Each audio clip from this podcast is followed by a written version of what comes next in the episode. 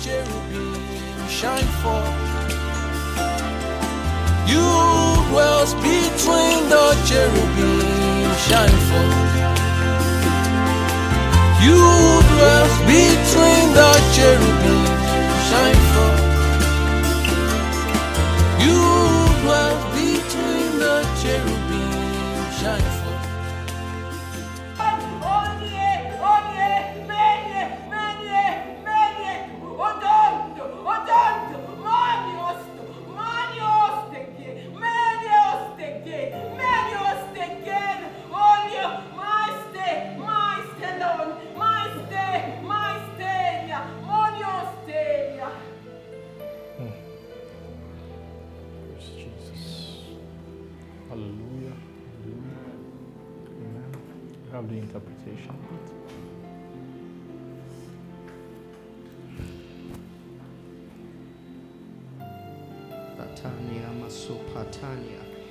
Fapio Sepania Tefia Cesalia Pania Stevanti.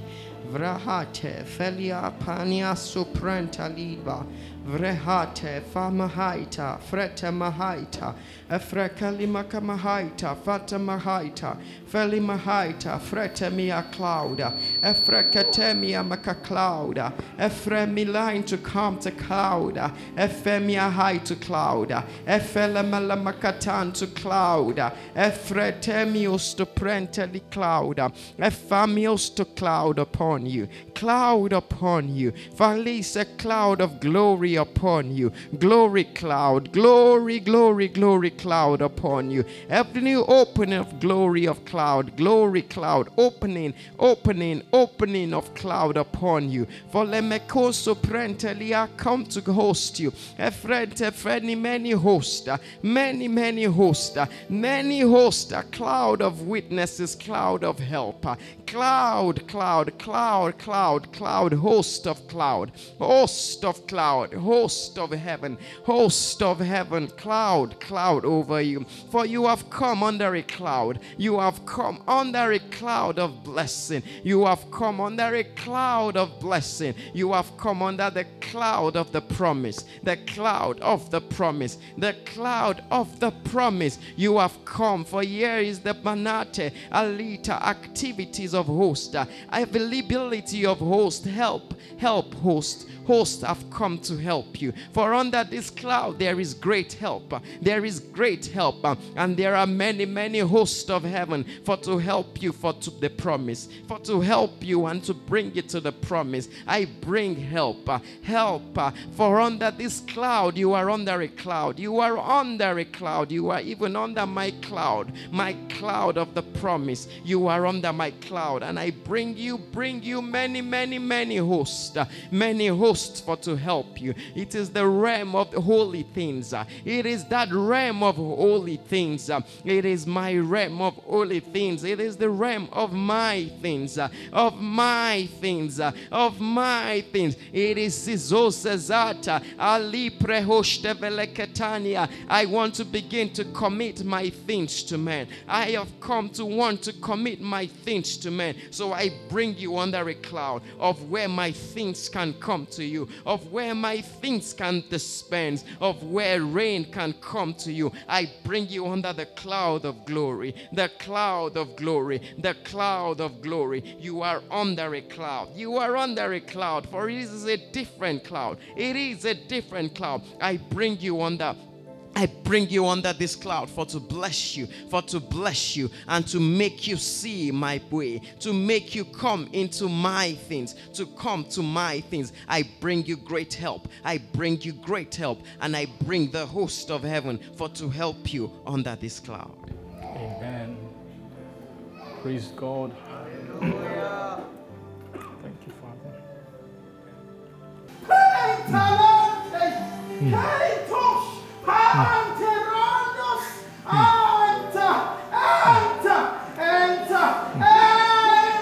Thank you.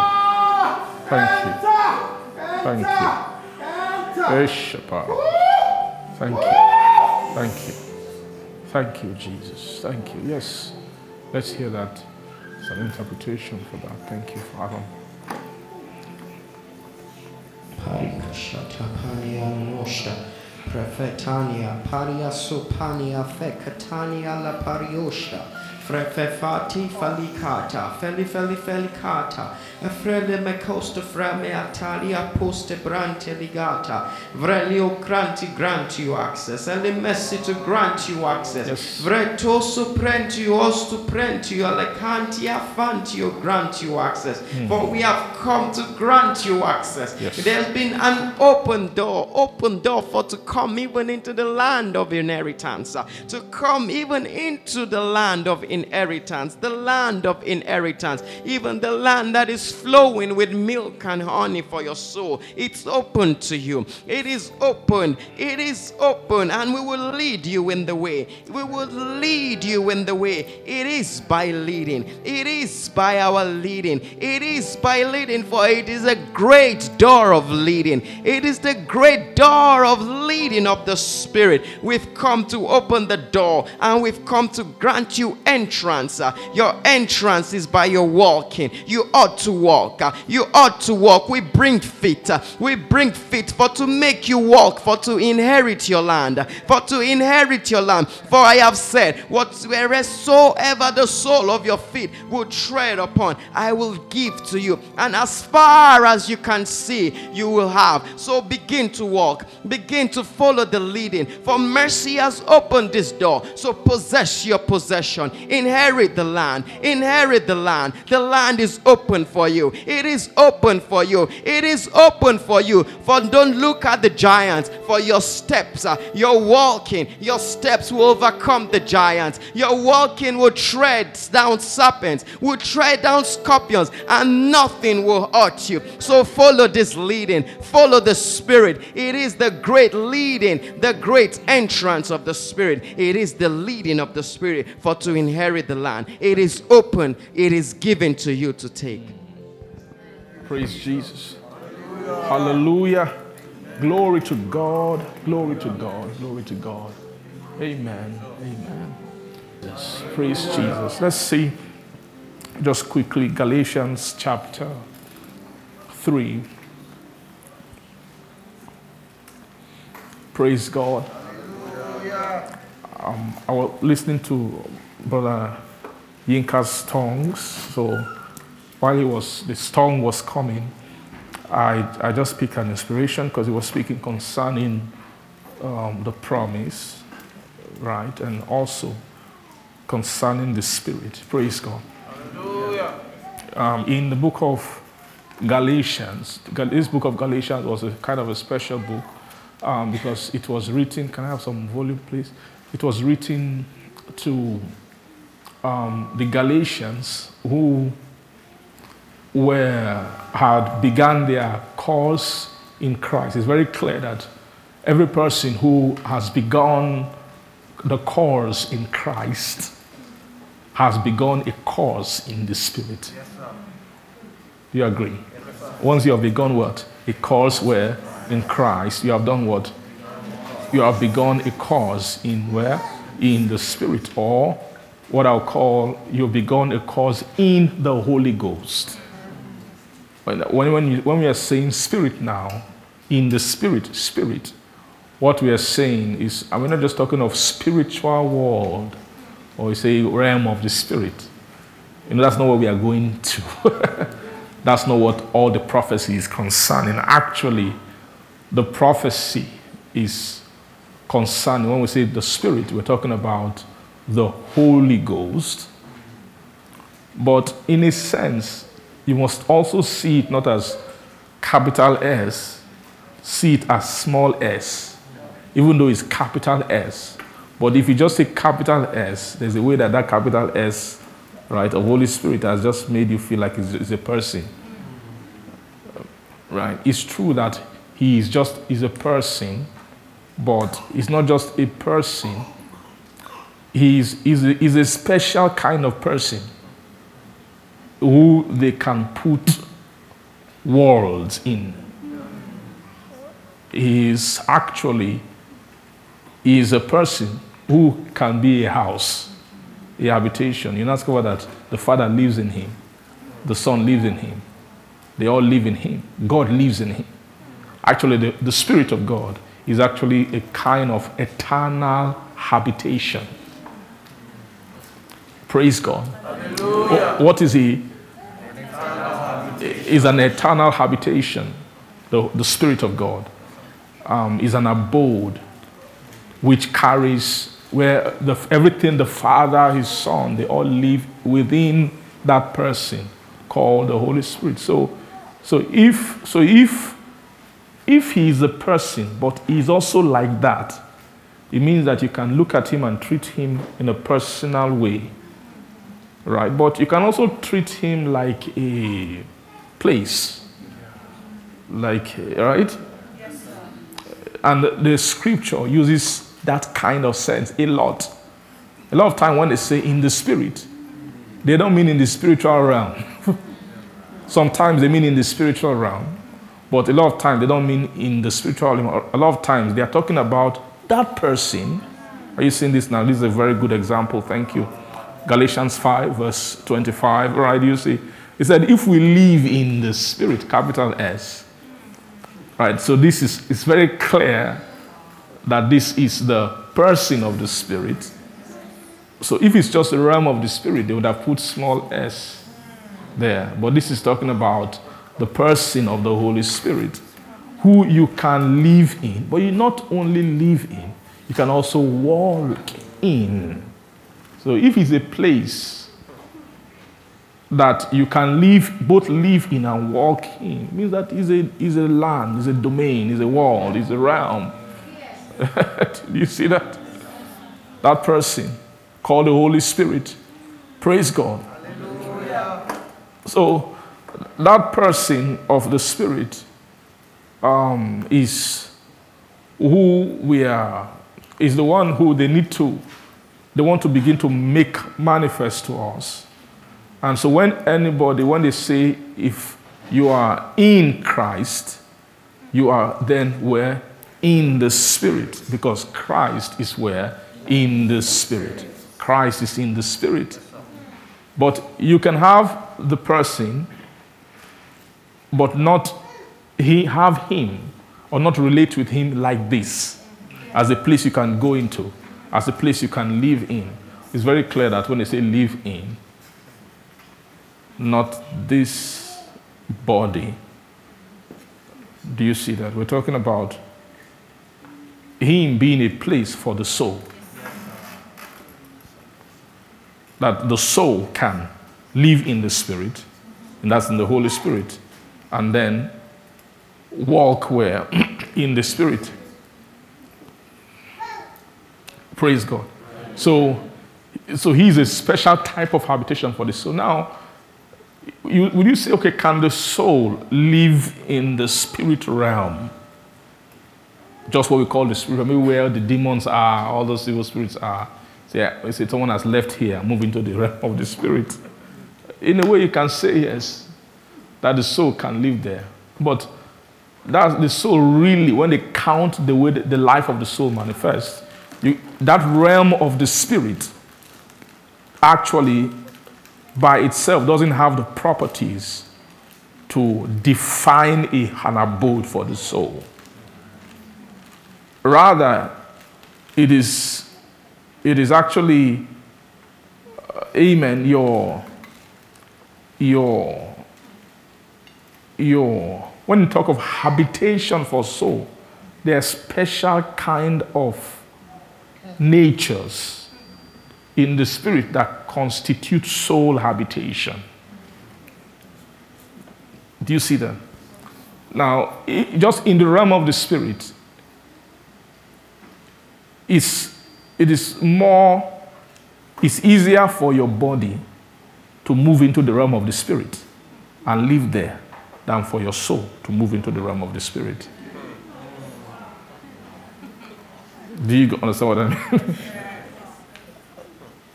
So when you when what we call realm of the spirit, what we are just when we say general where demons are all, we're just talking about the realm where beings who don't manifest as physical flesh, earthly flesh are. You know, so when you get to the realm of the spirit, you can translate a body and reformat a body to become spiritual.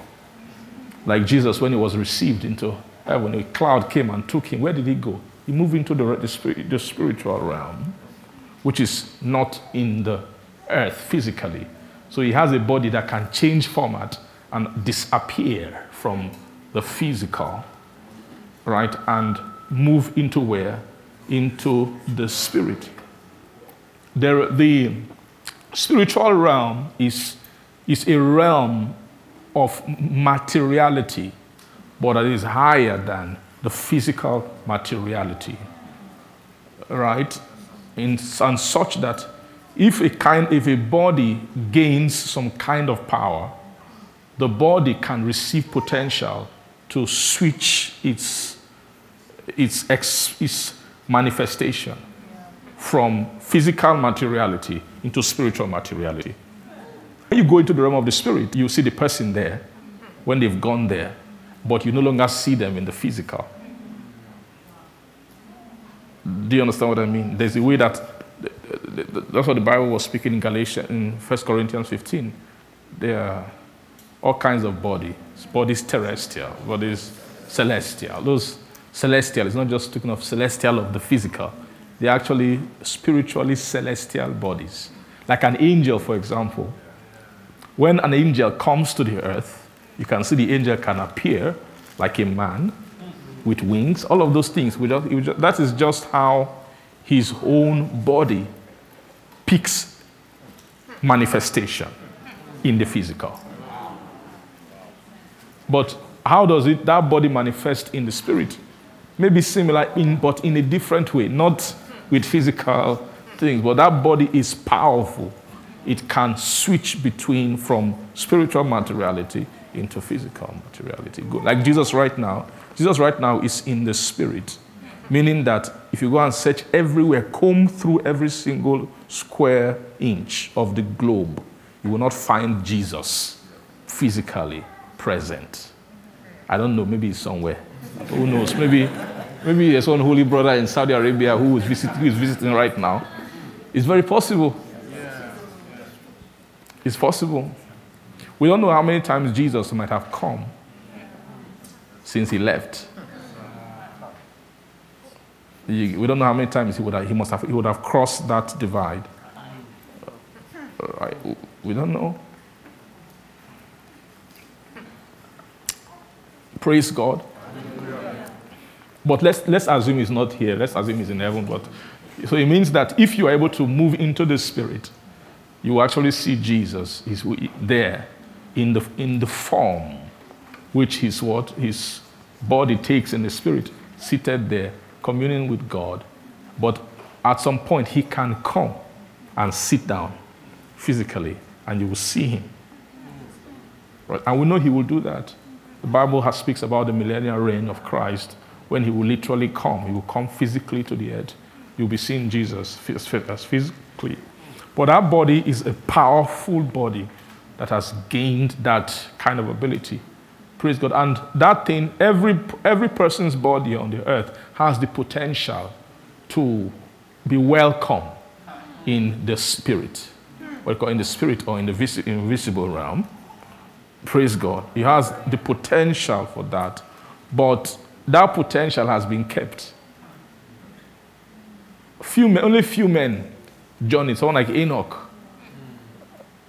All that happened to Enoch was through walking, they were able to transfer some properties into him for to be able to make a crossover in bodily speaking. Not so now, bodily speaking. For some reason, You ask me, why did God take Enoch? It's, I don't know. Maybe to bless Abraham, as Daddy was teaching us. To be a connection, because by Abraham's time, such kind of men had departed from the earth. So maybe God might have took, took one. See, for God took him. Right? Then what he calls translation. Right? See, for by faith Enoch was translated as Hebrews chapter 11, verse 5. Praise God. By faith, Enoch was translated that he should not see death and was not found. Do you see that? It wasn't, means he wasn't found in this place. Why? Because God had translated him. For before his translation, he had this testimony that he pleased God. Why there is the word translation? What is it? When you say translation, normally you're speaking of language. Right? So translation just means you want to something that has a certain meaning, properties in a certain domain. You want to bring him into another domain, but translate those properties into this domain. So, translation is not transformation. All right? Translation is not this, this thing that happened to Enoch did not make did not bring a change to him. Do you get what I'm saying? Who Enoch was before translation is who he was, was just translated into another place. Now, in other words, what format can you stay in this, in this place?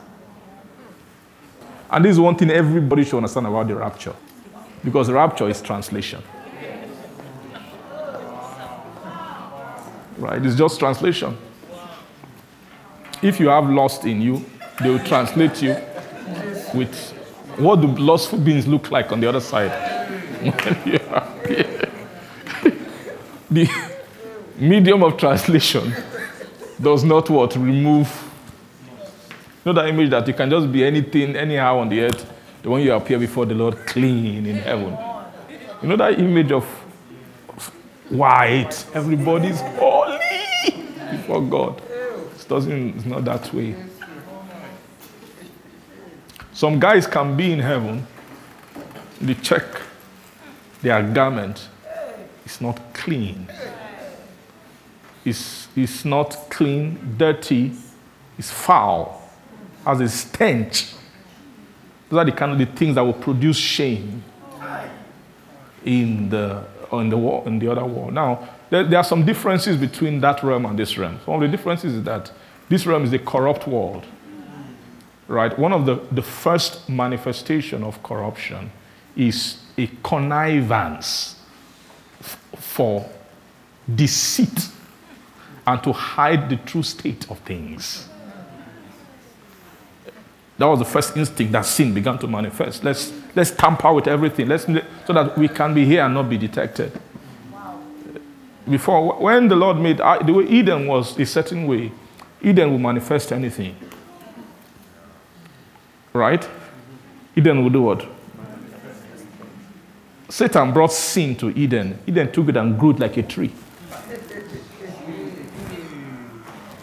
the tree stretching out branches, bringing fruit. Do you understand what I mean? But when sin came, sin now began to change. Taught man, hide things, cover yourself, cover your nakedness. That was the wisdom that. Yeah. So, so before, for, so you can see that for that to manifest to Adam, is actually out of an instinct. Now let me tell you something. If Adam had the instinct to cover his nakedness in the physical, would he not try to cover the nakedness of his soul when he's able to see something inside of him that is a bit shameful? Do you know that was that was that was the instinct that also made Cain leave God.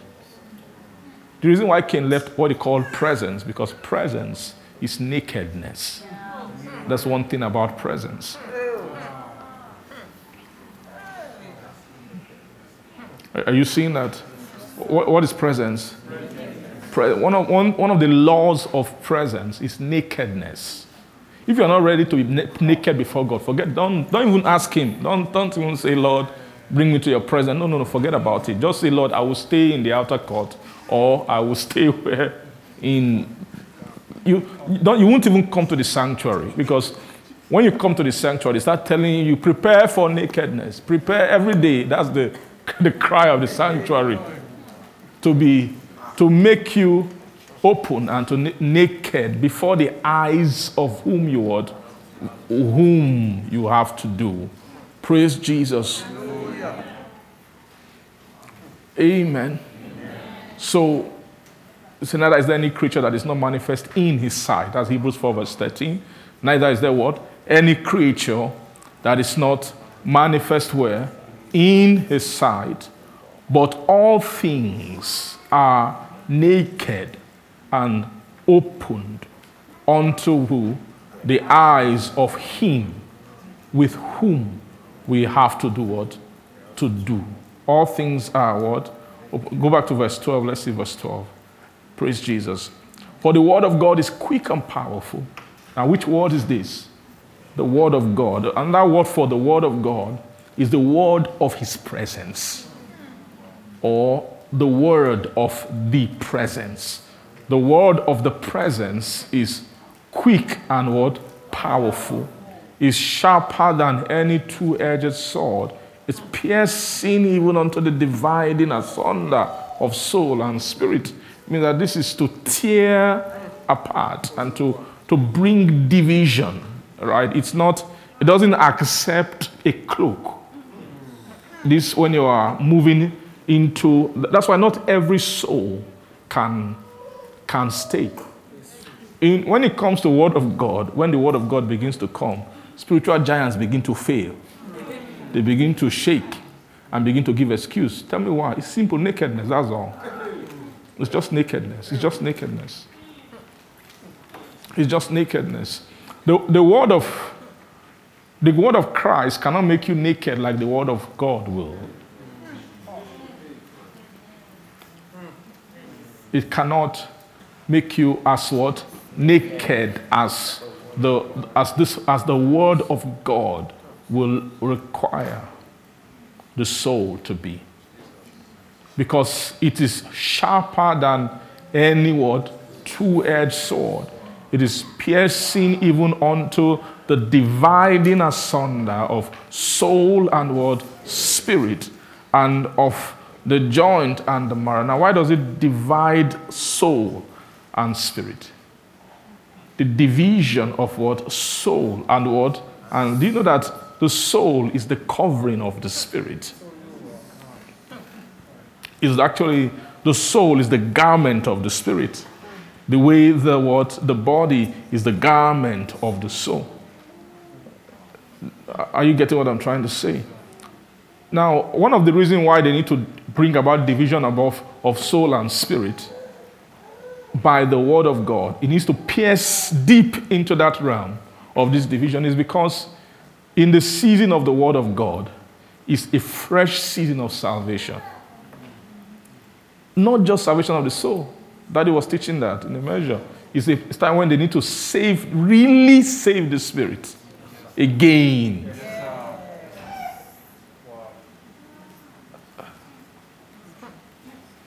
Are you seeing that? They, they must do what? To save the spirit, but to save the spirit at this level, right, has a lot to do with what garment the spirit is wearing upon. Which garment is the soul? So, in order to save the spirit, you must first of all uncover the spirit. How do you uncover the spirit? Is by this word of God piercing into the dividing asunder of what? Of the soul and what? And of the spirit. You must, un, you must pierce through that kind, that division. And it, calls it dividing asunder. Amen. What, what did I say? Is dividing asunder. The sense I'm seeing in, uh, into this verse is that for, for there to be a change, there must be a, a division. For there to be a, a change, there must be what? For, for there to be a change, there must be a another word for division is there must be a there must be a kind of definition. It's a definition. The word dividing here, you might see dividing as sword tearing something. No, we're talking of soul. What sword means to soul is not like that brutal something. Sword means it's a kind of a tool of, it's of, the, of it's a word, it's a kind of a tool of, of discernment, a kind of tool of judgment. Do you see that? That's, so I want, you to, I want you to see how the sword of the Spirit, because that's what they are speaking concerning here in the book of um, Ephesians, right? Where they speak about the, the Ephesians? the sword of the Spirit, having the sword of the Spirit, which is the word of God, right? The sword of the Spirit is the word of God. So for here you can say the sword of the Spirit. Take the helmet of salvation and the sword of the Spirit, which is what? The word of God. So it means you can substitute the sword of the Spirit for word of God here. And you can say, for the sword of the Spirit is quick and powerful and sharper than any word, any two-word edged sword. Amen. Am I saying something to you? Yes, sir. Are you sure? Yes, sir. Okay. So that means that the word of Christ is not the sword of the Spirit.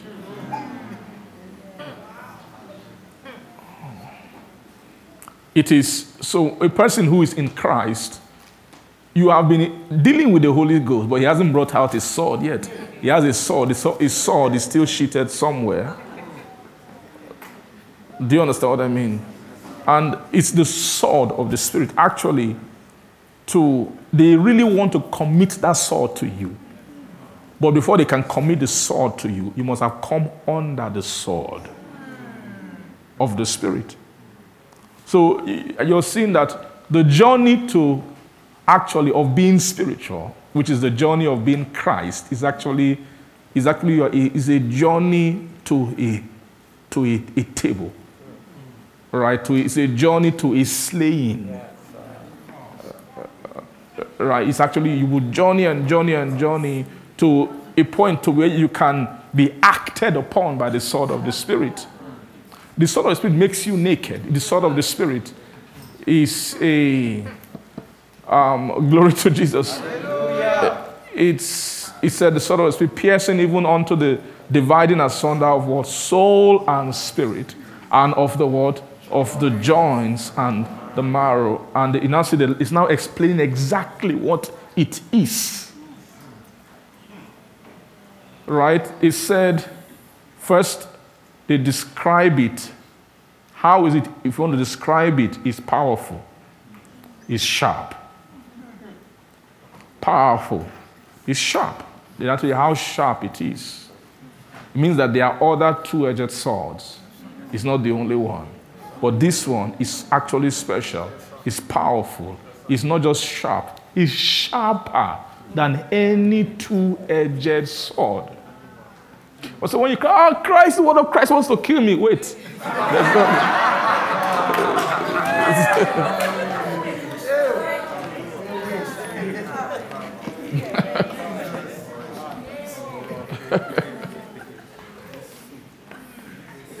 That's why this place, men just begin to manifest in this place. All kinds of.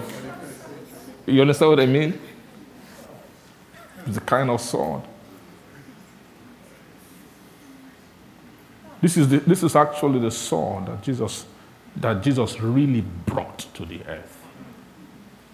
We said that they suppose that I came to bring peace, and they said, No, actually, I came to bring the sword I came to bring. Like, that is that there is a sword that is in the spirit, which needs to land upon the earth, which needs to land upon men. Until that sword hits men and deals with them, men can never be okay. There is no, there, there won't be enough of resources to really deal with the depth of man's fault. Do you agree with what I'm saying? the depth of man's fault is beyond his soul. The depth of man's fault is in his spirit. But there's investment in covering the spirit.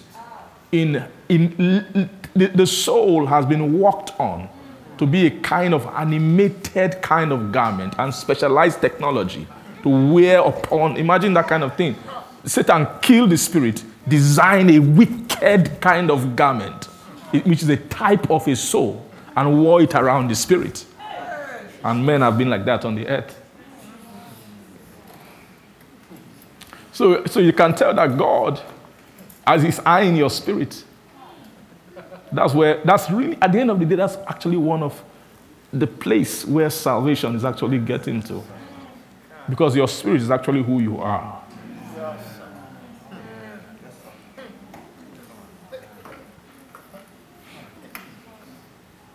So, for your spirit to become Christ is the first great victory. That's why heaven rejoices. Every soul that gets born again, you don't know what has happened. by just by that confessing, believing, and accepting the Lordship, something they're able to quickly reach the Spirit through the avenue of a type of belief. Right? Is a, is a type of, of a kind of belief, of a portion of resurrection, which is the first portion of resurrection that you can believe. Believe. Portion of the first portion of resurrection that you can believe. In other words, the, the, the portion of resurrection that is earthly. Right? Because it's, it's earthly, it, ha- it still has earthly defined kind of properties in that kind of resurrection. It is the, I'm talking about the resurrection. I say, okay, we want to take you up to heaven. Okay, we have to raise you first, right? When we raise you first, because for you to go to heaven, you must be alive. So they will raise you first, but it's not just, they've not finished raising you. They just raise you so you can go to heaven. And that word for going to heaven means going to God, using Jesus' brightness. No, Jesus' demarcation of things are very different. What Jesus would call heaven hmm, is not what Jesus will call heaven, is not what Adam will call heaven. It's not what men of the earth will call heaven. There are different ideas of heaven. Heaven, people think heaven is just the physical sky. That's their own. You can call it that, no problem. Right? Even if you ask the star, Are you heaven? say, Yeah, we are in heaven. No fight. It's a type of heaven. Right? An angel will come and say, What is heaven? You say that where we live is heaven. They are also correct. It's also a type of heaven. So, so you imagine you're now seeing heaven in different forms. You know, I'll tell you that that thing called heaven has an actual real meaning of something called heaven. It is the mind of who made it. You have to go to find out what is the real meaning of heaven. Because that's the first thing he created. In the beginning, God created heaven and the earth. If he created heaven and earth, man, let's go and check what is really is the wisdom of heaven, which we manifest.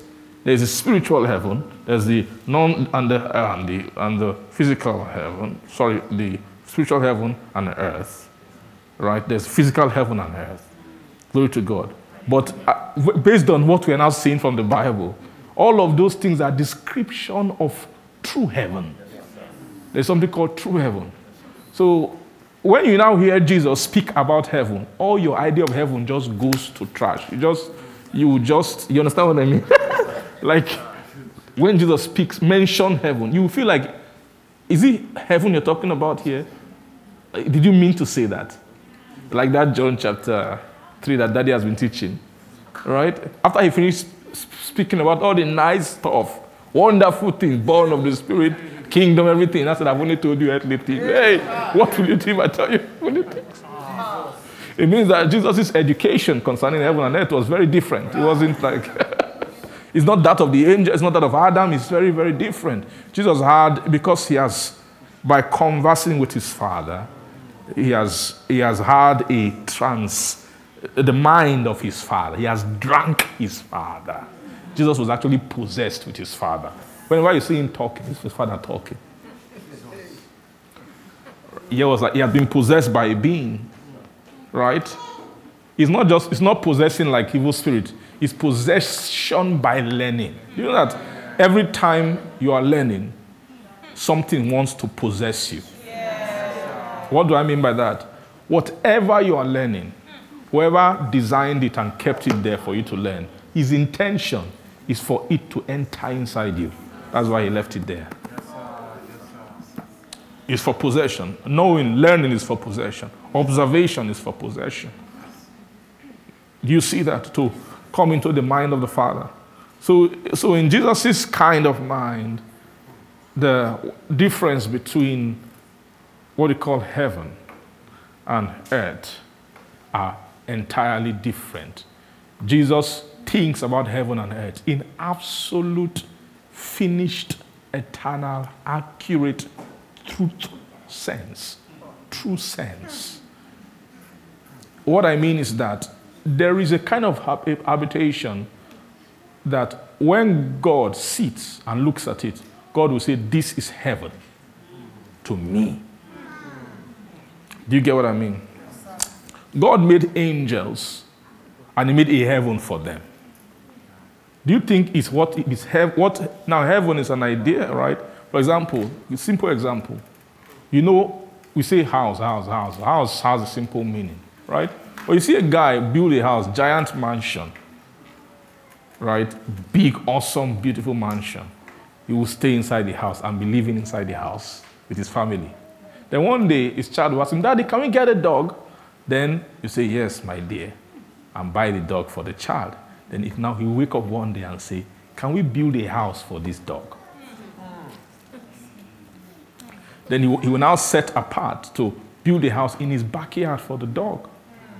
Now, what he will build, will it be the house he's living? He's not he's building the house for the dog, but you can call it dog house. You will even shape it like a house. It's still a kind of house. But he's building it for a dog. Do you understand what I mean? And when you come there, they are both house, house here, house there. And as far as that dog is concerned, everything, this is wow. Woo! My crib. That's how the dog feels.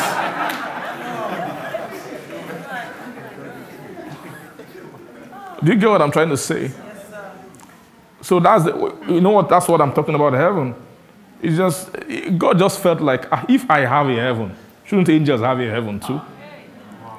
Then when he made man, shouldn't Adam have a heaven as well? Why wouldn't I create heaven for them? So he will come from his wisdom of heaven, he will, he will, he will, he will manufacture a heaven for their type of life expression. So heaven is not one thing, but there is an actual, accurate sense of heaven, which is what Jesus was speaking concerning when he was saying all of those things. And we will not see that full sense of heaven until we see it come from God. As the Bible book of Revelation, chapter 21 says, it showed me, right? Carried me away in the spirit, Revelation 21, verse 10, to a great and high mountain and showed me that great city, the holy Jerusalem, descending where? Out of what? Heaven from God. So, so this, this city is a city not in any heaven. You see all these things, even this Jerusalem, earth has its own Jerusalem. It's what they call another heavenly Jerusalem, which is of the present heaven. You see an angel, they'll tell you we have our Jerusalem too. You're not the only one who have Jerusalem. But there's this one which is it's called the Holy Jerusalem that will descend out of where? Out of the heaven. The heaven. The heaven of God. Praise Jesus. Are you seeing that? So, to when they want to save a person, the salvation of your spirit, first of all, that first happened to you, hmm, is, the, is partaking of the first type or the first portion of resurrection, right? Which is called the Christ. Christ is the first, Christ is the first portion of resurrection. When I'm saying resurrection, I mean in resurrection in absolute sense. Resurrection, when you see resurrection as a, as a reawakening back to God.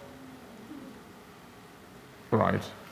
The journey of awakening. You know, the soul must, must because the soul has died many deaths, the soul has series of awakenings, but they are composed in departments of awakenings. Do you see that?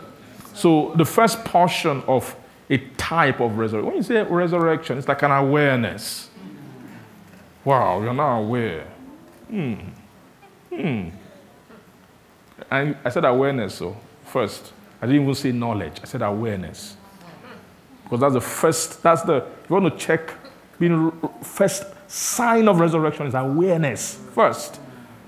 When you say you are dead fully, means you are not aware. You're just oblivious. You're not just aware. You don't. You can't smell anything. All your senses are dead. There's nothing. You're not perceiving any stimulation from a, a particular realm. Do you see that? So it's, it's clear that the first resurrection is Christ. Do you agree with me? But resurrection has two sides of it.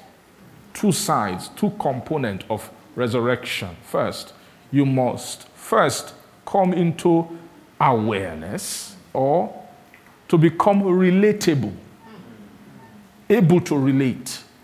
Then, when they've made you able to relate, right, is to initiate your senses. Is to go to the process of or making you your senses qualified for an initiation. Do you see that? It's a kind of an awareness. Then, after the awareness, then, then you must now come into the education. You must come into what? The education. What do I mean by that? Every resurrection you experience in your spirit, you must learn. For you to say you have partaken of the resurrection, don't, not only the first part, right? There's also the second part, which you must, you must learn. You must learn that word, that resurrection, of course, and the learner is the soul. Am I making some sense to you? So, someone, when the first point of contact, through believing, what happens? The spirit becomes what? Alive. And by alive, alive, aware. Alive and aware. Alive and aware of what? Alive and aware of the life of Christ. Of the life of Christ. Do you see that? The life of Christ. The life of Christ. Life of Christ.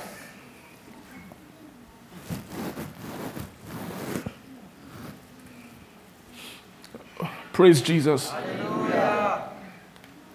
When you see someone just got born again, baby Christian, they've come into a kind of awareness. Something fresh just happened. It's as if a new world. They were just born as a baby in a world. Like you just give birth to a baby now. The baby doesn't know anything about how does light work. No. It, but as soon as the baby is born, it can smell something. One of the first instincts baby has is the smell of the mother.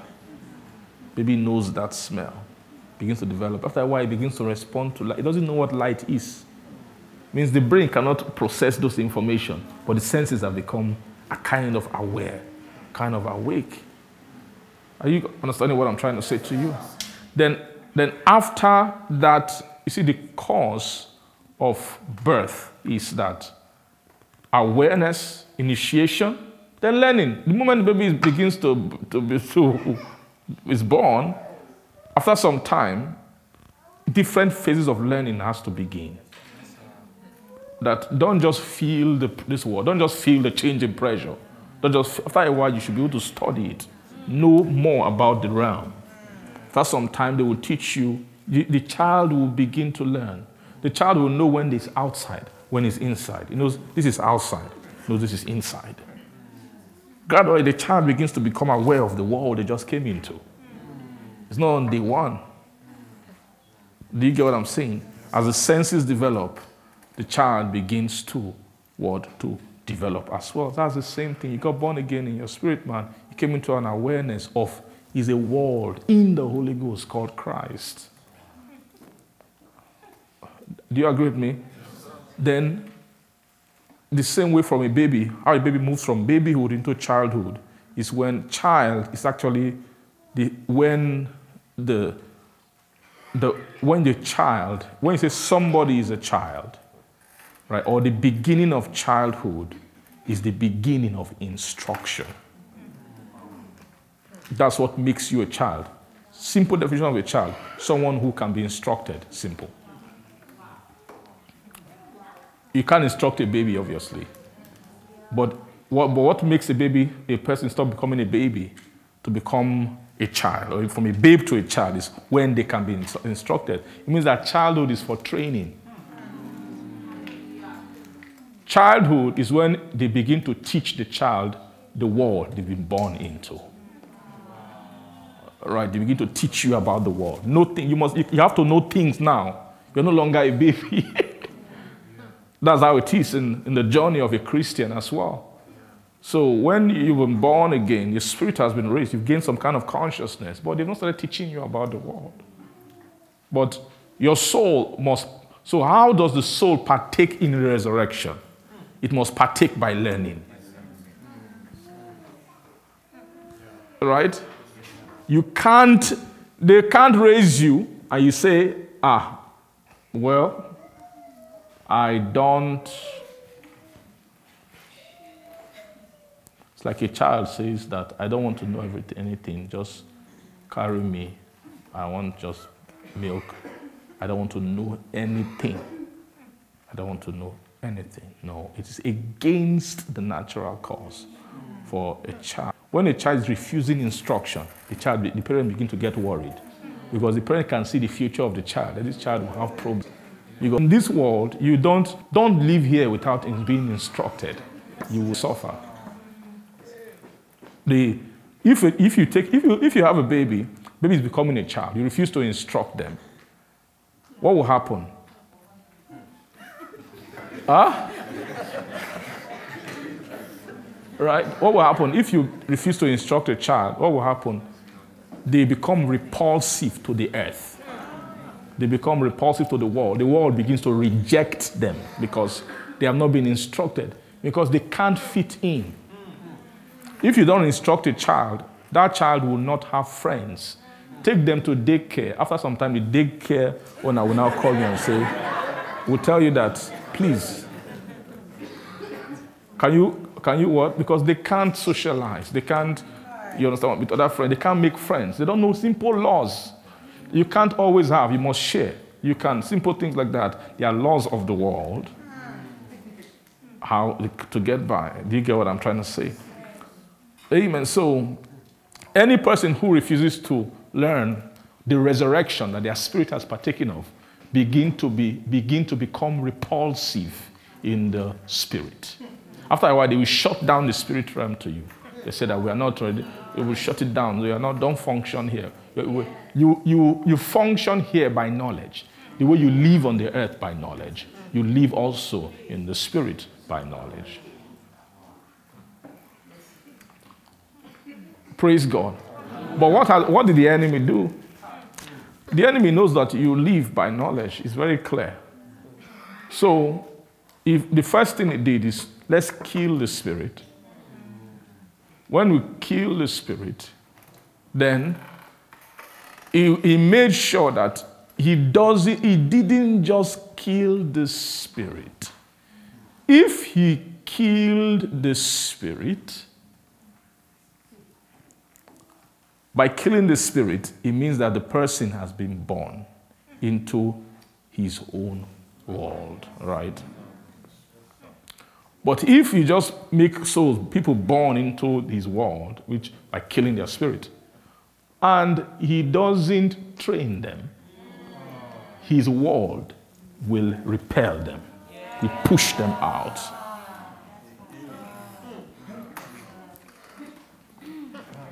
Do you understand what I mean?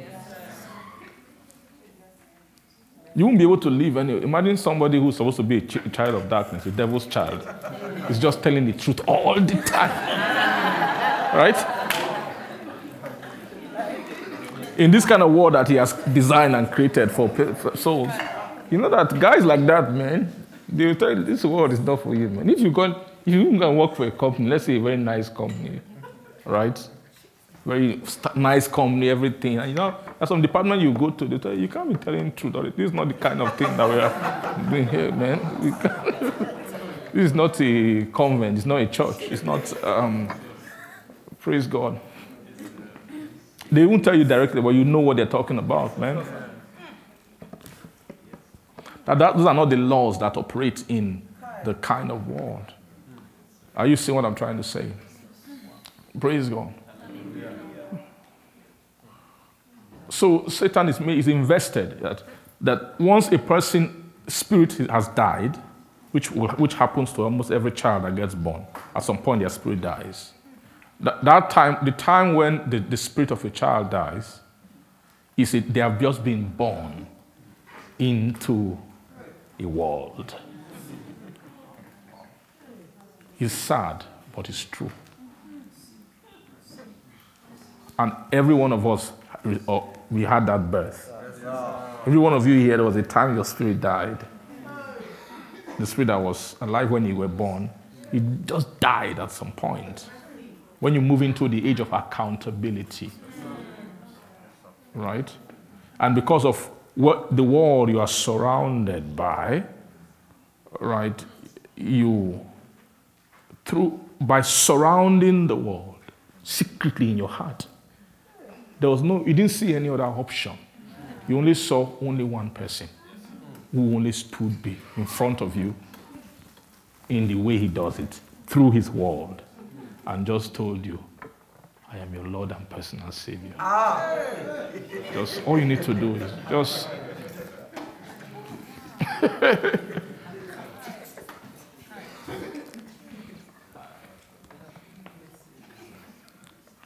Praise God. Just, just believe in me in your heart and confess me. Do you know what that confess? Yeah, yeah, and every child makes that belief. That belief. What is the belief? It's the belief that to, to get by in this world, is who I need to be.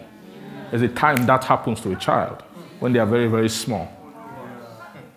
And most children are defenseless against that. They don't have any other alternative.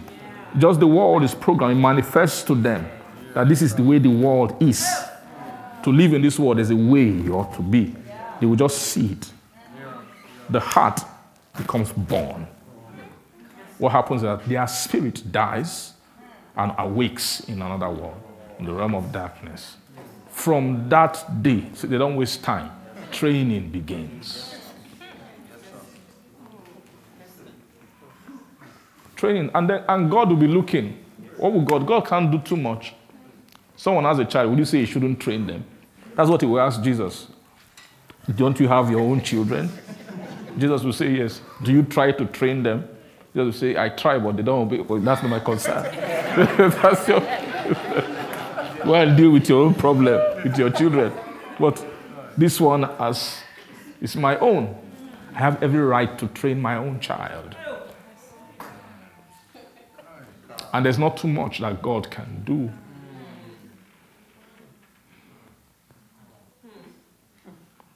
Until, say, born again.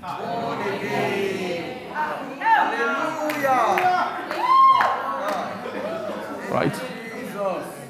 Born again. Thank God for born again. No, hey, hey, Ahata. If you know the world that imagine now, now that think of imagine being the child of the devil.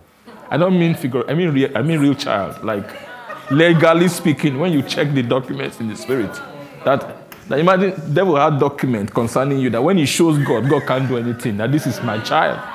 I have the birth certificate. I, I, I can tell you the day, the time. I can tell you where this child was at the time when they were born. This is the certificate. And when he shows it in the spirit, devil cannot do anything. They, they must. They just have to watch. You just have to watch. Now you need to now now now now now now now now now now now now now now. Now it should bug you. The now now now. What kind of a what kind of God is our God? You know that that situation is where everybody gives up. When you see the birth certificate, you understand what I mean? There's nothing you can do. But you know, God is God is, is a different. Now imagine a God who has the mind, the boldness, to believe that he can give birth to somebody else's child again, and they will now become his own child. Satan never ever thought that thing. Do you understand what I mean? When he was counting the spoils of all men be- before Jesus came on the scene, he never ever thought. He was just happy. This is it. We have. he just felt that. He just felt it's a matter of time now Just need to finish the whole world and take everything from God. He has summarized all the matter. He has finished. Ah, Elohim, Elohim. That's why he kept going. When the Son of God gathered, he would just stroll and come there. I'm just going ah, to and fro, up and down, just doing it. What are you guys talking about now? Have you seen my servant Job? Yeah, it's your servant Job, but it's my boy, it's my son. I have his own birth certificate too. do, do you see where the confidence of, of Satan was coming from? God knew that. He said, There's no like you know, God, God is. You think God didn't know that Job in his spirit was the devil's child? But God is somehow. Now, so you mean that God can use another man's children? Yes. He has been doing it since. Now imagine Adam becoming a child of the devil and God will say, We know whose child you are now, but forget that thing. We can still do things.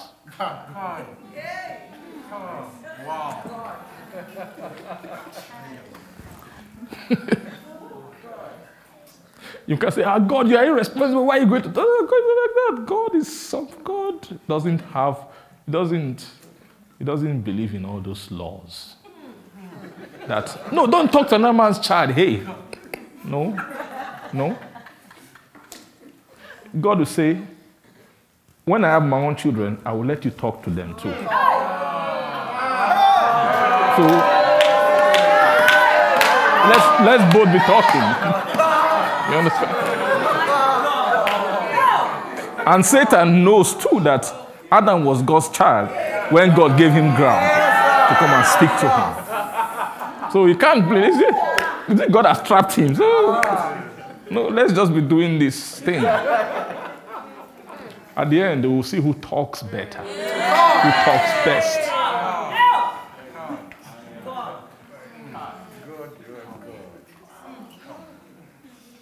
You know, God is God has one kind of quiet confidence. Eh? You can you can almost perceive it. One kind of confidence. Confidence. Awesome. Wonderful. He's not moved. He, he, he, he already knows the end of the story. I wrote it in the Bible and gave to us. And Satan is reading it, but he doesn't believe that.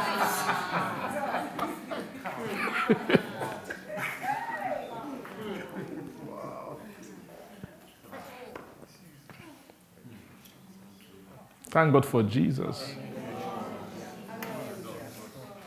He came to the world, the world knew him not. Came to his own, his own received him not.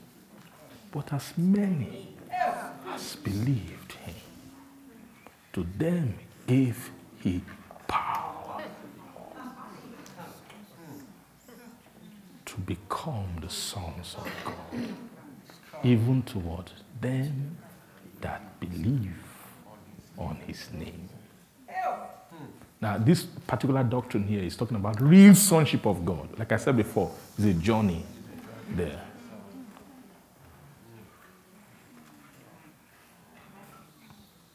Praise Jesus. Hallelujah. So thank God that while we were without strength, in due season, in due time, Christ came and died for the ungodly. Amen. Amen. Thank God that Praise Jesus.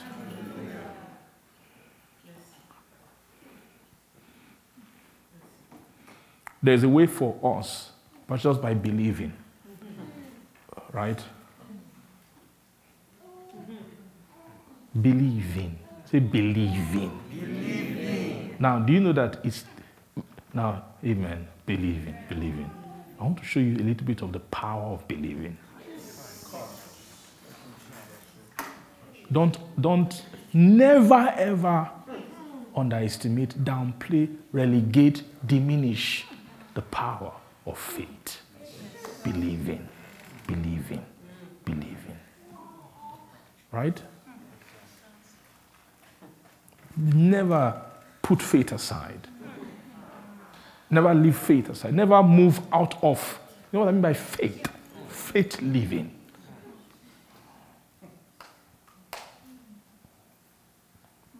Praise God. Hallelujah.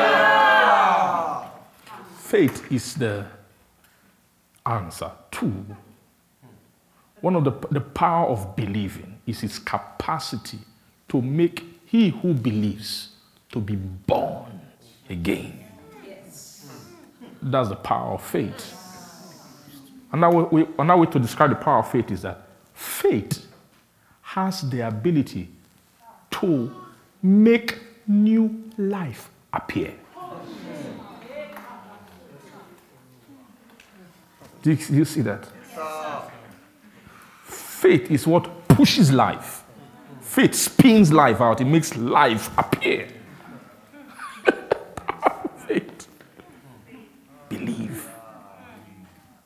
You know, and faith is like, faith is the most native, basic characteristic, property of a spirit.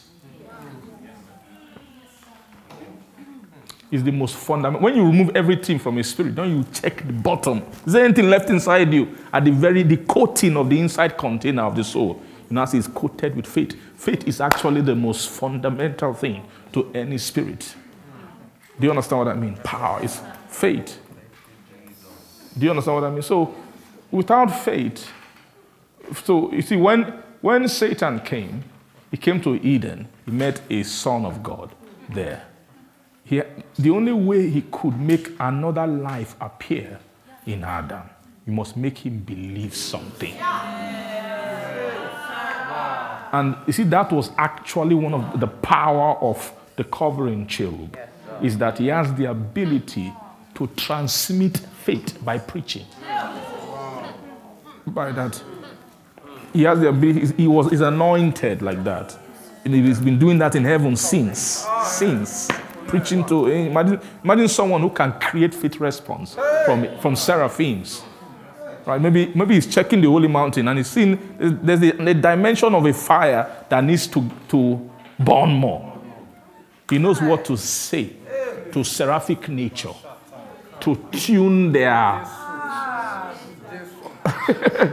that is uh, a, it was set upon the holy mountain you get what i'm saying that's the kind of what does that mean? He's, he's trained to call forth fire from nature, fire of nature from beings. So imagine, and that, that task is a high task in the spirit.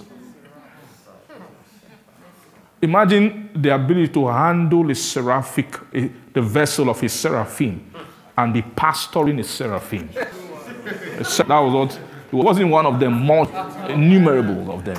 Satan was pastoring them. Now, how tight do you have to be in your nature as a spirit to do that? So it means that you must have all kind of gospels in your mouth, all kind of preaching, messages. Now, imagine they will charge you over a mountain and say, this fire must never quench. That's the task that Lucifer had over the stones of fire.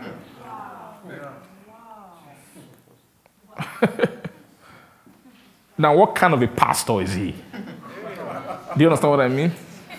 Any pastor knows that it's not easy to keep fire burning. Hey, hey, yeah. Kai shalido libratis fulava. some, some fire would have burned, gone cold, everything. Even you, you answer, say, This one, God is with me, and you, you've secretly given up. Sometimes the mercy of God will now, maybe some angelic ministry will have to help that soul because you have reached your end as a pastor. You don't know the place to bring. You've preached all your message.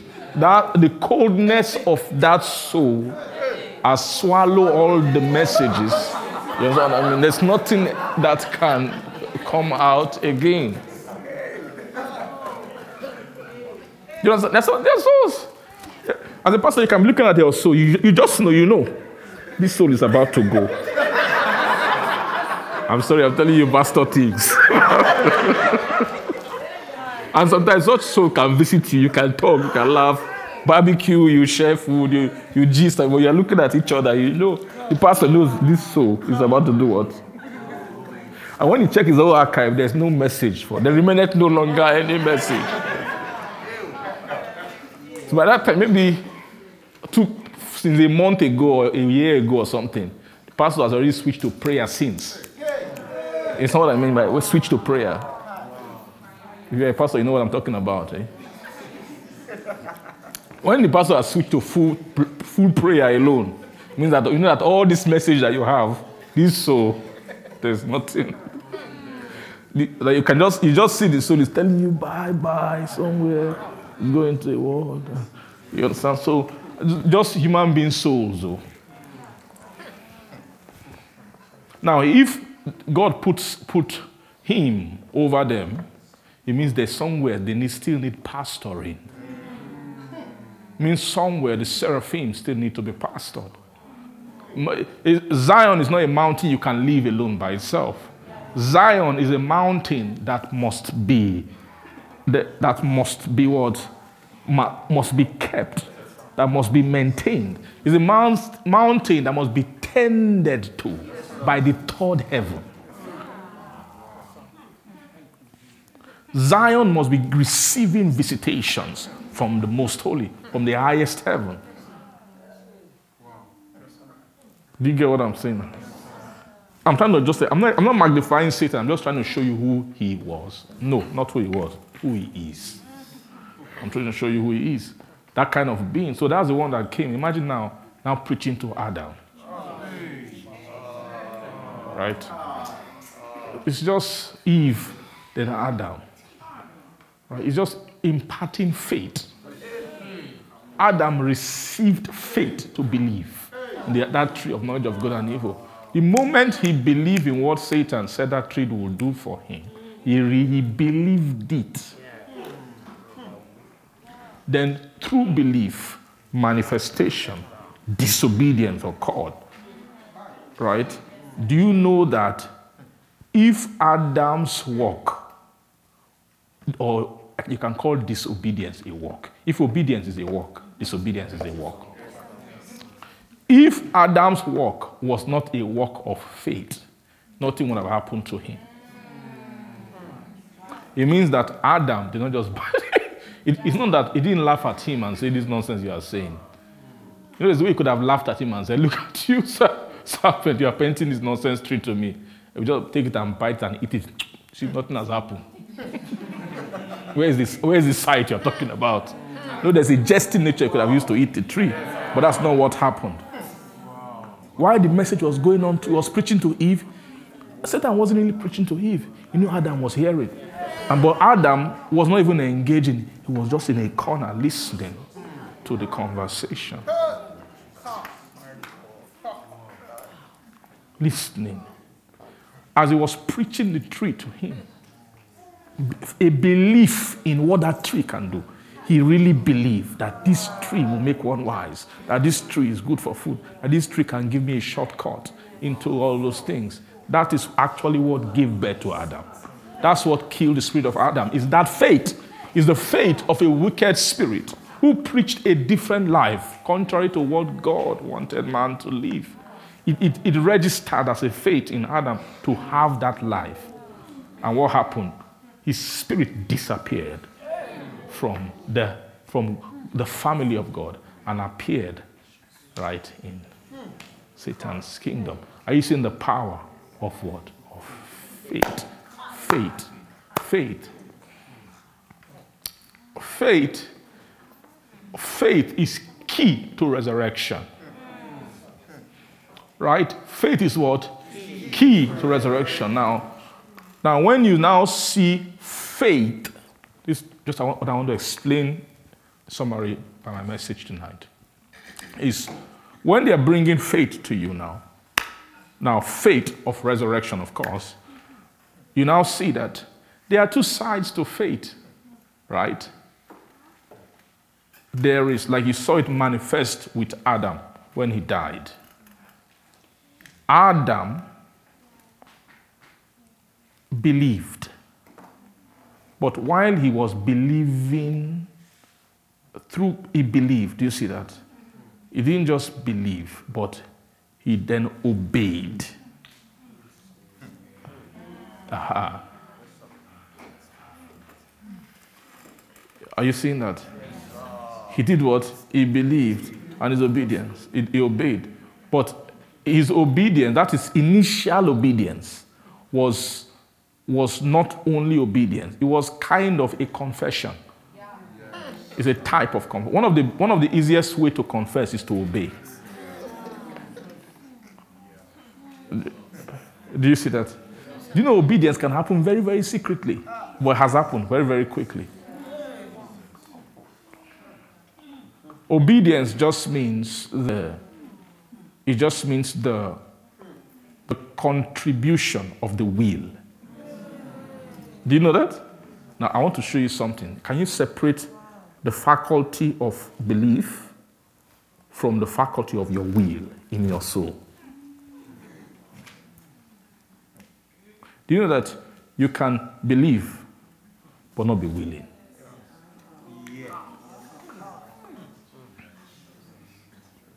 Do you agree they are not the same. Belief and will are not the same. They are, they are, they are, the one is a, they are two different faculties within the soul that, that react to two different things. Right? You can believe but not be willing. Someone who has belief might now need some power. Right? What they call the day of his power. The people shall be willing. And then in the beauties of holiness. They must make holiness beautiful. Do you understand what I mean? So there's difference between belief and willing. That will is tied is a type of obedience. It said that if you be willing and obedient, you will eat the good of the land. So really, when you say obey, obey really, you can't. But now obedience is like seems big that you went to do something. Yeah. But really, really, the real obedience is really will. It's really will. Real will tilts into obedience, right? It's what tilts you. When you are just your faculty of belief is engaged, you now believe it, okay. But it doesn't translate in you being willing to do what you've believed.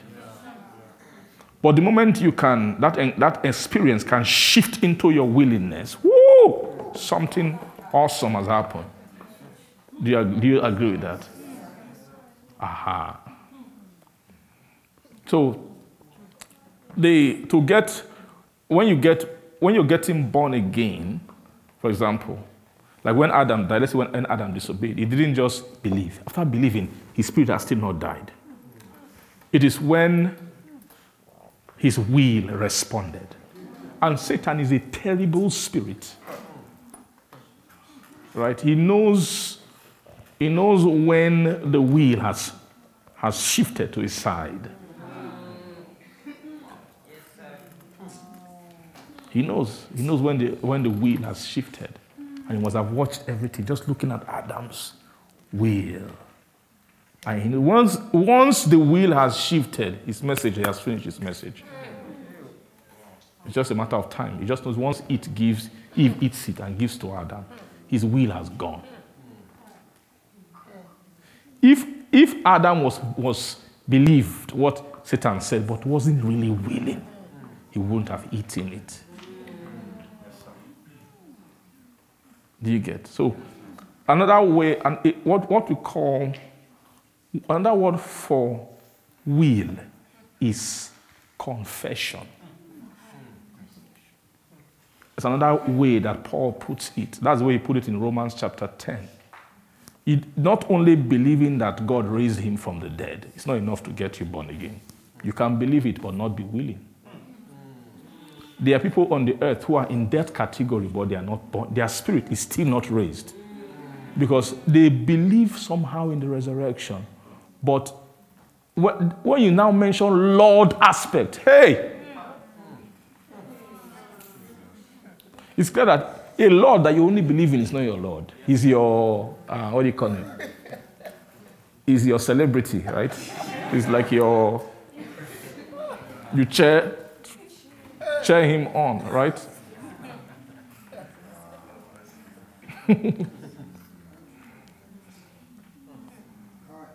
right? So for salvation, this is, the, this is the, the, manual of salvation. He said that if thou shalt confess with thy mouth, he actually put the confession first before the belief. But we know that it's belief first. but and shall believe in thy heart that God hath raised him from the dead, thou shalt be saved. Then you see, it's now ordering it aright in verse 10. For with the heart man believeth unto righteousness, and with the mouth what happened? Confession is what made unto salvation. Praise Jesus. So that that what they call confession is what you confess is what you willed, what you've you have you've agreed, you've will, will is now involved, right? So confessing of lordship is agreeing to the yielding of your will to Him. Those are the two things that get you born again. You don't know what that will really entails, but you have agreed to the yielding of that will to Him. So, and this can happen without anybody doing anything, but it's a kind of obedience. Right? It's a type of obedience. Really, the first thing you obey is faith. Then faith, when you've, you've obeyed faith, then faith will now prescribe all further obediences. Are, are you seeing the, what that obedience of, I, I call it the first obedience. For, if you've not obeyed faith, forget every other obedience you are doing is religion.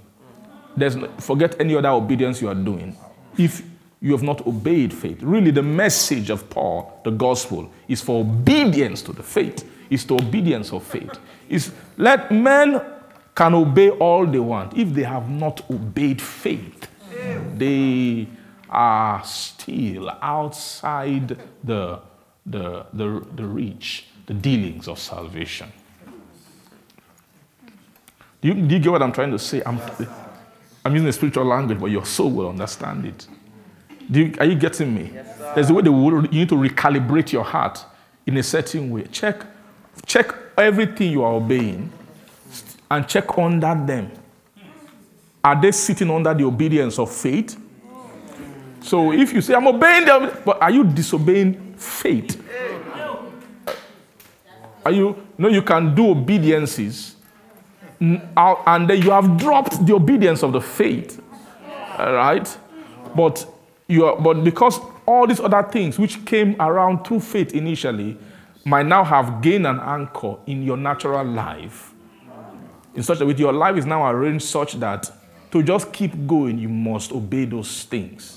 But rather, you have they are not no longer sitting on top of the foundation of the obedience of faith. You are in dangerous ground.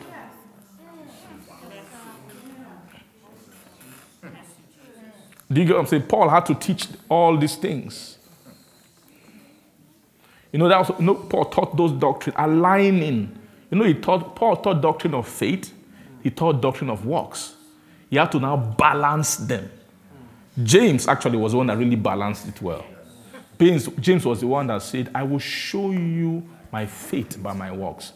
That really, when you are seeing my works, that they are actually done in faith in other words, my works are not outside of faith. Every work I do sits on upon. So every, you can call work an obedience, but it's not obedience that's sitting by itself, right? Say, yeah, a man may say, Thou hast faith and I have works. Say, no, no, no, no. you can't, this one cannot have faith and this one have works. You can't separate them. Right? If you say you have faith and no works, your faith is dead. Faith without works is dead.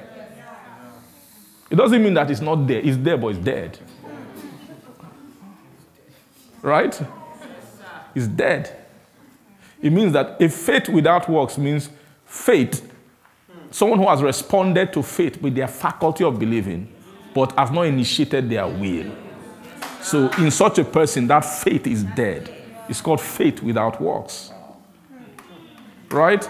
But he says, Show me thy faith without works, which is dead faith, and I will show thee my faith by my works. It means that when you see my work, you can discern my faith inside my works, right? Because the these works are works that are born of faith. So it, it, it actually means that faith, faith is the, is the steerer of the wheel of your will.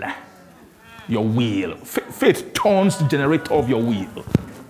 When, it's, when you have faith right inside of you, faith begins to spin your, your, what? your wheel to generate will, the will response. If will is not being produced, then your faith is dead. Your faith needs to awaken. Are you getting what I'm trying to say? So you see those two aspects of salvation, right? Believing, then confessing. So the, that initial confession is, is actually a confession of faith, a kind of a profession of faith, a confession of faith. Glory to Jesus. But after doing the first obedience, that opens the door to further obediences, which are further responses of the word of the will of a person. Now, to put them together, this is what I'm trying to say. Really, when it comes to the journey of salvation, right? The journey of salvation, it took believing, first of all, to cause your spirit. Believing, not just believing, right? With a kind of willingness to make your spirit raised from the dead. But after the spirit has been raised from the dead, it means there has been an initiation of your will, right? That will must continue into the second phase of believing. Now, let me tell you something. When Jesus mentioned the word believe, and I hear Jesus mention believe, Jesus is using an, a divinely enlightened sense to when he mentioned that word believe. Don't ever think that Jesus is just talking about uh, just the faculty that believes alone. Every time Jesus mentioned belief, is also including the will. From his mind, he sees it as a full package. When you go and tell Jesus, Jesus, ah, this guy believes, well, he's not willing. Jesus will tell you he doesn't believe. We don't count such thing as belief in our realm. So, a lot of the statements of Jesus in that book of John, people misunderstand a lot of things. Right? For as many as believed him, to them gave him power to become the son. Are they just talking about just I believe that he was raised from the dead? No, no, no. It's, it's something else. Jesus was talking about the full cause of believing.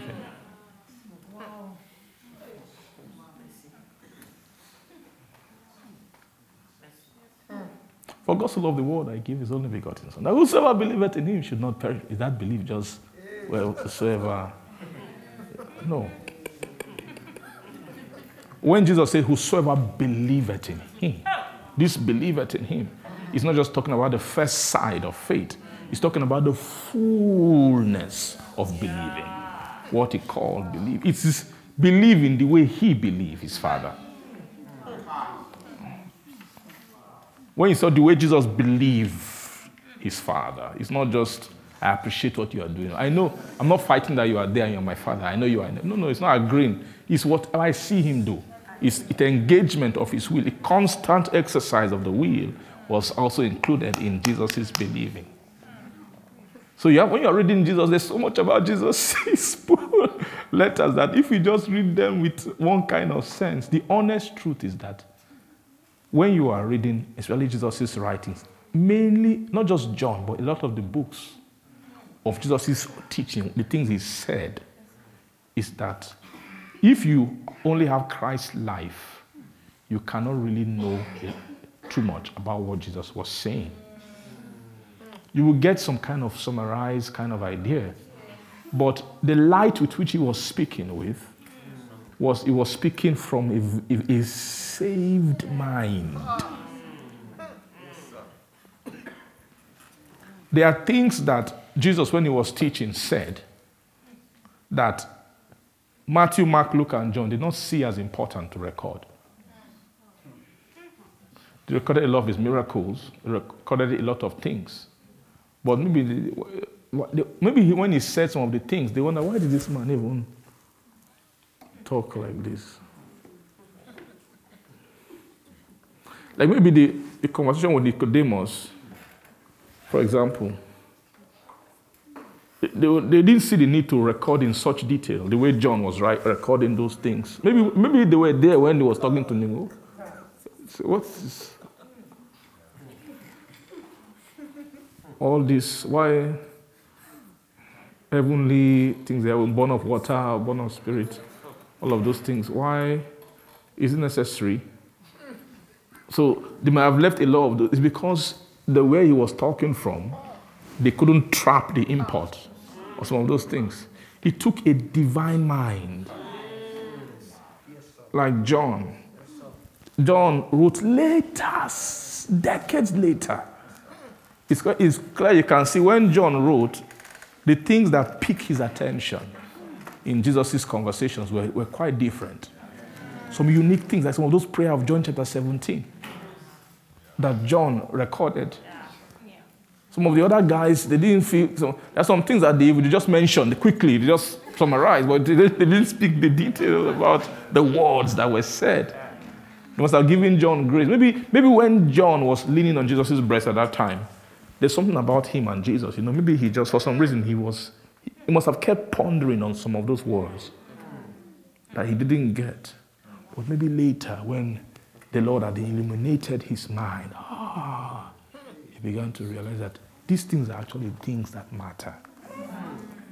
In all that Jesus said, things that pertain to the to everlasting life and glory to God.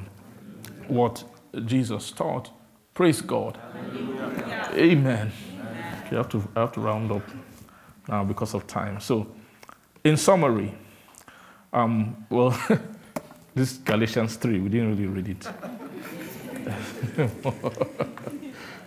Amen. Praise God. But this Galatian church, like I was saying, right, they had come into a place where um, they, they were in a season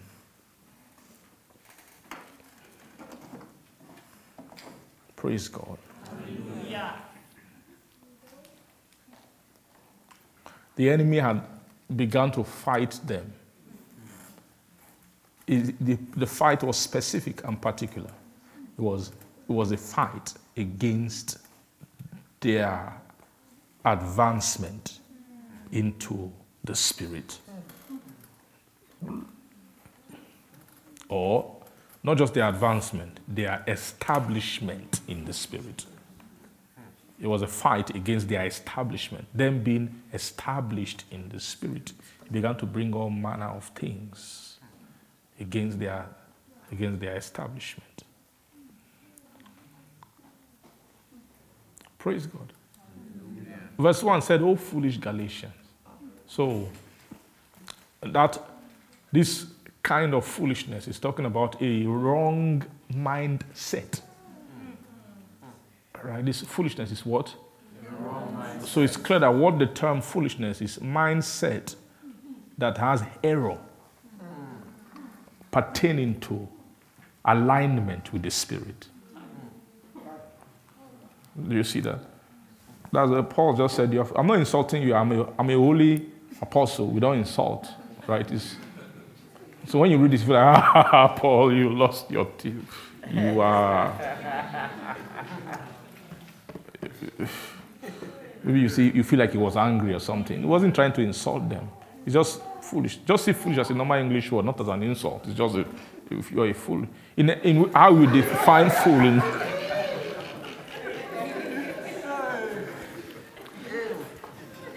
But, but imagine a pastor tries, imagine me tell someone that they're a fool today. Hey!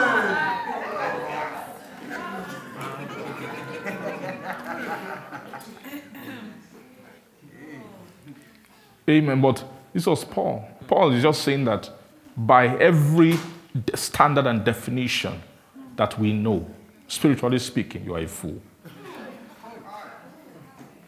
That this is what the actual, most people they call fools are not fools. People who the, the world calls fools, some of them are the wisest people when it comes to spiritual standard. But in, in actual standard of, of everything, this is who a fool is. When you are, it doesn't matter what you are wise in. When you, you are able to calculate spiritual things and, and error, do you get what I'm saying? There's some kind of error concerning the judgment of the spiritual that makes heaven call you a fool. This foolishness is not that, they, that uh, you don't know everything, so you're a fool. No.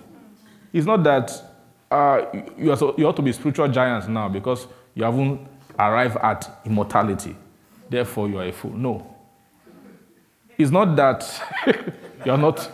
You know, that's not what I mean. This foolishness is a particular problem, it's a kind of thing. Many Christians are foolish today. I just say most. I'm so sorry. I'm not insulting anybody, but I'm going by this standard. Is this, fool, this foolishness is kind of an attitude about the spirit. It's a, it's a kind of attitude about the spirit. Something is, is a nature that kind, kind of find a way to justify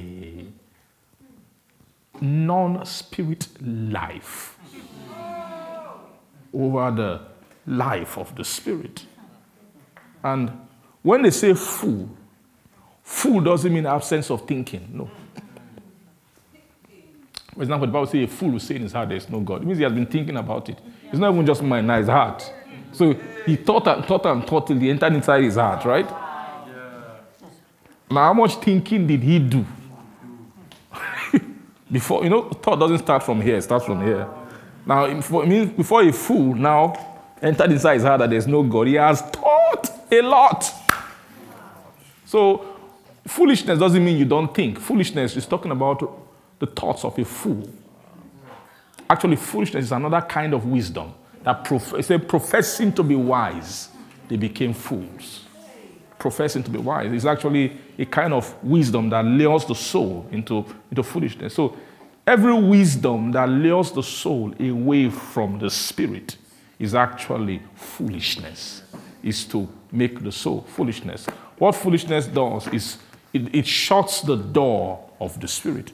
When, when an anointing of foolishness comes upon a soul, the way it manifests is that evidences and excuses against the life of the spirit begins to rise from the heart.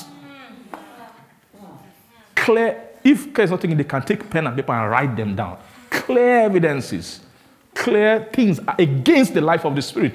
Why I should not only be focusing on this thing and doing this thing. Reasons why I must diversify my portfolio as a, as a person. Reasons why, you see all kinds of reasons with, with points and points and everything. Are you see what I'm saying? Foolishness doesn't appear as just dull.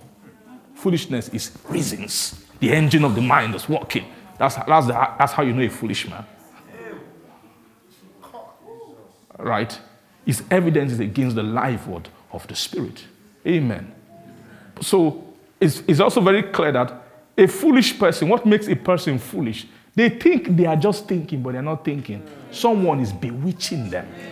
That this bewitchment talks about an influence of a spirit. It means a spirit is standing by them, talking to them, and painting the spirit differently, wrongly, blackmailing the spirit. Say all these spirit, spirit, spirit things. This is where it's taking you to is a spirit talking. And when the spirit talk, they talk with evidence, with, with example. Okay, they will, say, they will say, okay, okay, calm down. Case study one. Look at that brother. That one. They'll just take that brother to you. It will be a case study for a week. Week case study. Now let's look at his life. Let's see. What about the other sister? Look at that sister. Now, not, this, this, this spirit will now tell you, okay, are you saying that now the sister they will pick is the sister who you can see yourself in that if I follow this spirit spirit path, in some years I will be like her. So they will now take her as a case study. Say, okay, look at this whole thing that you're seeing here now. Based on all these evidences, is this the kind of a path that you want to follow? Has the Spirit ever asked that kind of question before?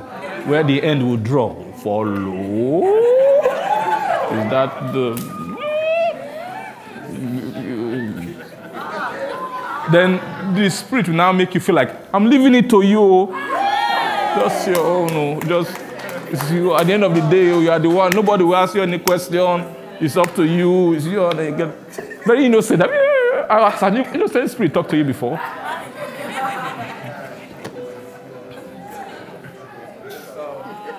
Do you know who those guys, if they can make you see one of those spirits, who they are? Those, these spirits have been arguing against the, the life of the spirit for thousands of years.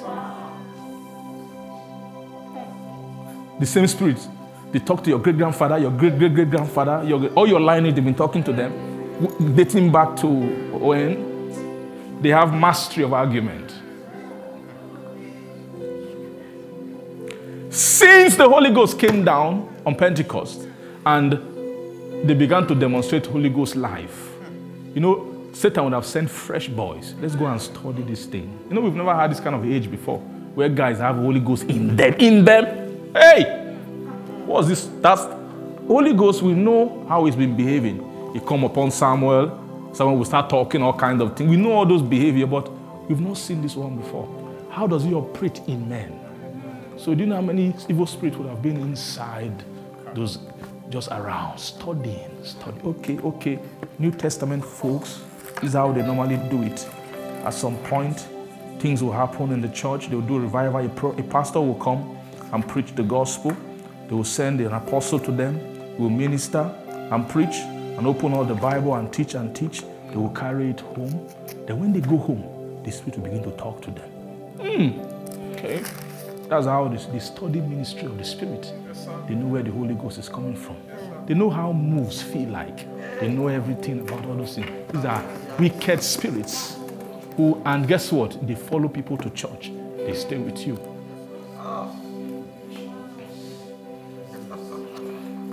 Do you get what I'm trying to say? The, the fact that you are in church, don't feel like you're, it's only God that's here. don't be naive like that. No. you have spirits who have been fighting, they call it the way. They fought first century guys, they fought them for them. Those guys resisted them. Then they started killing all of them with anger. And when they killed all of them, they swore that no people like you will ever arrive on this earth. And it has taken the church centuries upon centuries arrive here again. You think they are sleeping? You think they are sleeping? They, let me tell you guys, there are spirits who have been waiting for you.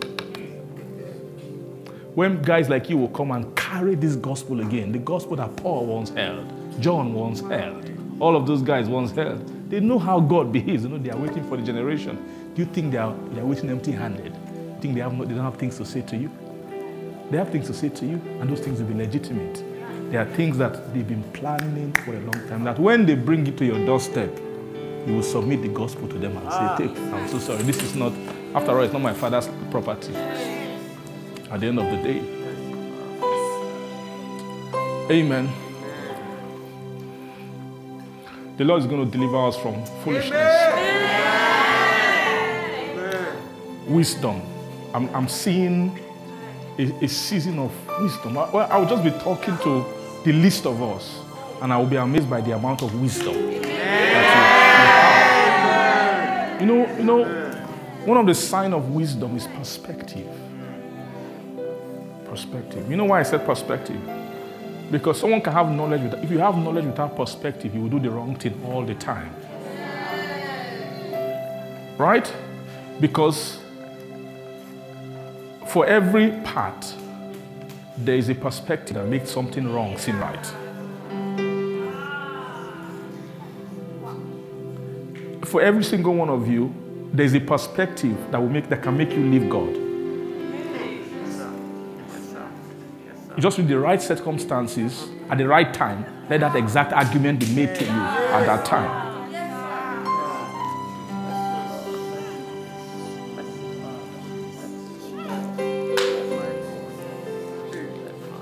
But there's a wisdom of the from above that comes from above. It's, it calculates differently.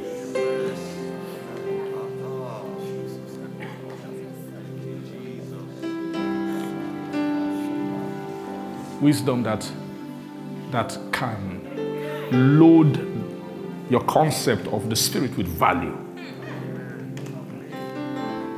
tangibility. You know, when you have wisdom, you have it's, a, it's, a, it's an eternal perspective. It- It's, it's Jesus' kind of perspective. He was, it's clear he wasn't seeing the way other guys were seeing at that time. For him to be beholding the Father and, and, and, and an invisible being living in the reality that his Father he was seeing. You know, Jesus wasn't seeing, I don't think it was open vision he was seeing to see the Father. He was seeing the Father with some kind of spiritual discernment. And he was able to hold on to that till he became all that the Father wanted him to become. Father, we thank you. We bless you. We know that you have so much more to say to us. You are, you are actually bringing us into the school of the Spirit to teach us, to lecture us, to train us, to develop us by step. I pray that you will help us in the the devotion, the, the right, right attitude for this time, oh God, to take us forward. I pray, let your blessing, let your grace. I smell the a shepherdic heart of redemption that is so powerful. I ask, oh God, there are as many who you, your heart needs to reach in this time to make partakers of this blessing. Let your arm not be short. Reach out to every heart. Lord, I pray and prepare us for a blessing. I will not just go home anyhow, but I will take these things with us. And Holy Spirit, bring them to our remembrance. In the name of Jesus. Thank you, our Father. We give all the praise to your holy name. In Jesus' name we pray. Amen. God bless you. Thank you. forth. You dwells between the cherubim shine forth. You dwells between the cherubim shine